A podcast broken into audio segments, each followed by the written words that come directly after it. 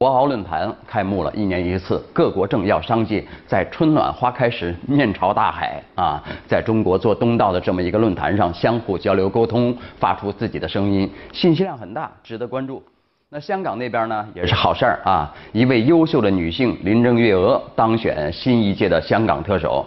这靠选举出来的领导者呢，一方面要看她是否足够优秀强大，另外一方面也要看她能否最大限度的与各个方面都达成认同和共识。大家都期待着她啊能团结香港社会一起向前发展。好，再来看，这也是件大事儿啊。二十五号那天啊，这个广州从化鳌头镇潭口村在建的广州第七热力热力发电厂发生作业平台坍塌事故，事故目前已经造成九人死亡，两人受伤。呃，这个广州市从化区的这个安监局的呃负责人呢，在现场接受这个记者采访的时候说了，事发施工平台啊，距离地面有四十米那么高，已经有六名相关责任人被控制了啊。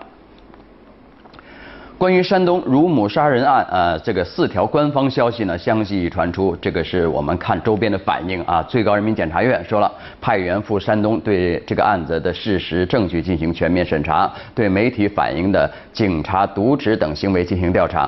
那山东省高级人民法院受山东高院于三月二十四号受理上诉案合议庭，现在正在全面审查案卷。那山东省人民检察院啊，第一时间全面审查案件，对社会公众关注的于欢的行为是，呃，是属于正当防卫，呃，防卫过当，还是呃故意伤害等，将依法予以审查认定。那对于媒体反映的警察在这个案子的执法过程中存在的失职、渎职行为等问题，依法调查处理。那山东省公安厅已派出工作组对民警处警和案件办理情况进行核查。啊。人民日报刊发了广东省委常委、省纪委书记黄先耀在问责为官不为和落实容错机制工作座谈会上的讲话，对五种不为官进行了严厉批评。啊，一是不思进取当庸官，二是推诿扯皮当躲官，三是作风漂浮当看官，四是办事拖沓当懒官，五是装聋作哑当目官。呃，他说了，为官不为虽然有别于权力寻租式的贪污腐败，但也不容忽视。这种权力消浪费式的消极腐败，啊，是对党和人民的极大不负责啊！为官不为，从本质上看呢，就是失职渎职，延误改革发展机遇，侵蚀群众利益啊！其实呢，为官不为的本质还有一条，就是当太平官，做多错多，不做不错不错就能保太平，多好啊！这官当的啊！西安那边电缆的事儿，地铁三号线问题电缆引起的冲击波还在持续，背后揭示的业内问题也逐渐深呃层层深入啊。问题电缆事件发生以后，很多这个业内人士向记者呃爆料说了，这个问题电缆事件中的这个奥凯电缆有限公司呢，只是个行业问题的一个缩影而已，它只是个被揪出的倒霉蛋儿而已啊，不好踩啊，低价中标，以次充好，降质增效。啊，被合格这样的故事在电线电缆行业每天都在上演啊。那如果这只是个孤立呃个案啊，这个事儿的影响都已经足够恶劣了，影响了全城那么多人的这个出行安全。那如果是全行业的缩影，那么问题就更严重。而电缆行业是这样，那么其他行业呢？那还有多少这样的潜规则在制造着充满了安全隐患、隐安全隐患的各种工程，比方大厦、堤坝、地铁，想想。好，我们来看事发山东聊城冠县的儿子刀刺乳母者案啊，牵动着无数人的心啊。对伤人者于欢的判决，这也在网上引发几乎一边倒的舆论风暴。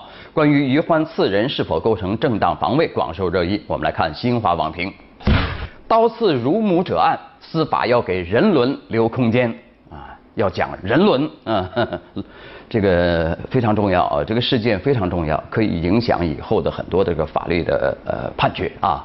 呃，评论说了，于欢的一审辩护律师分别提出了正当防卫及防卫过当的辩护意见。呃，涉事法院呃认为，在派出所已经出警的情况下，于欢和他的母亲的生命健康权利被侵犯的现实危险性较小，不存在防卫的紧迫性啊，不存在正当防卫意义上的不法侵害前提。然而，根据报道和判决书中中的相关证据分析呢，会发现一审法院在事实认定和法律适用方面可能存在偏差。这个于欢的母亲啊，苏银霞确实向涉黑的吴学占借借了一百万，但苏银霞证明他已经陆续归还了一百五十二万元。两人口头约定的这个月息百分之十，既超出了同期银行贷款利率的四倍，也超出了年息百分之二十四的标准。那根据相关司法解释，根本不受法律保护。那更何况呢？根据债务的相对性，吴学占以外的任何人根本无权向苏银霞讨债啊！纠集十一人到后者公司讨债，并限制欠债人自由，从一开始就完全违法了。那根据最高法关于呃对为索取法律不予保护的债务非法拘禁他人行为如何定罪问题的解释，哎呦，还有这个解释呢啊！那对此类行为应依照非法拘禁罪定罪处罚。那更恶劣的是，在上门讨债过程中呢，杜志浩等人对于欢母子极尽侮辱之能事，法院却仅以有辱言行啊有侮辱言行轻描淡淡。呃，轻描淡呃淡写的带过啊，这个有人说了嘛，这个聊城的法官不是男人啊。那从媒体报道来看呢，杜志浩等人存在当面猥亵、播放黄色录像、长时间无底线辱辱骂等行为。那凡此种种挑战人伦底线的恶行，都是毫不掩饰地当众实施的。呃，我们说人的生存条件不仅包括肉体生命的存续，还包括呃底线、人格尊严的保留。呃，践踏人格底线，当着儿子面羞辱母亲，直接威胁到了人的基本尊严感受，很少有人能够容容忍。在这个过程中呢，要求于欢无动于衷，默默忍受，不具有任何可能性预期。那有关民警到场以后，撂下一句“要账可以，不要动手打人”的话，就马上离开了，加剧而不是减轻了于欢的绝望和恐惧。那这种不作为，是他选择私利救济的直接动因。哎，对涉嫌失职的民警，该追责的应该追责啊。评论说，如果一份判决在良善、公正等基本维度上与多数民意相背离，那相关办案单位和人员有必要进行检思反省。不管你是什么职位，你穿的是什么制服，你首先你应该是个人啊。那捍卫公平正义，公检法都有责在身，办案者也只有让民众切实感受到公平正义，才能经得起法治考验、时间检验。而这个案子引发舆情舆情的一边倒呢，说明公众从中感受出来的公平正义分量，离习总书记要求的让群众在每一个案件中感受公平正义仍有不短的距离啊，不是距离问题，是正反的问题啊。那就此案而言呢？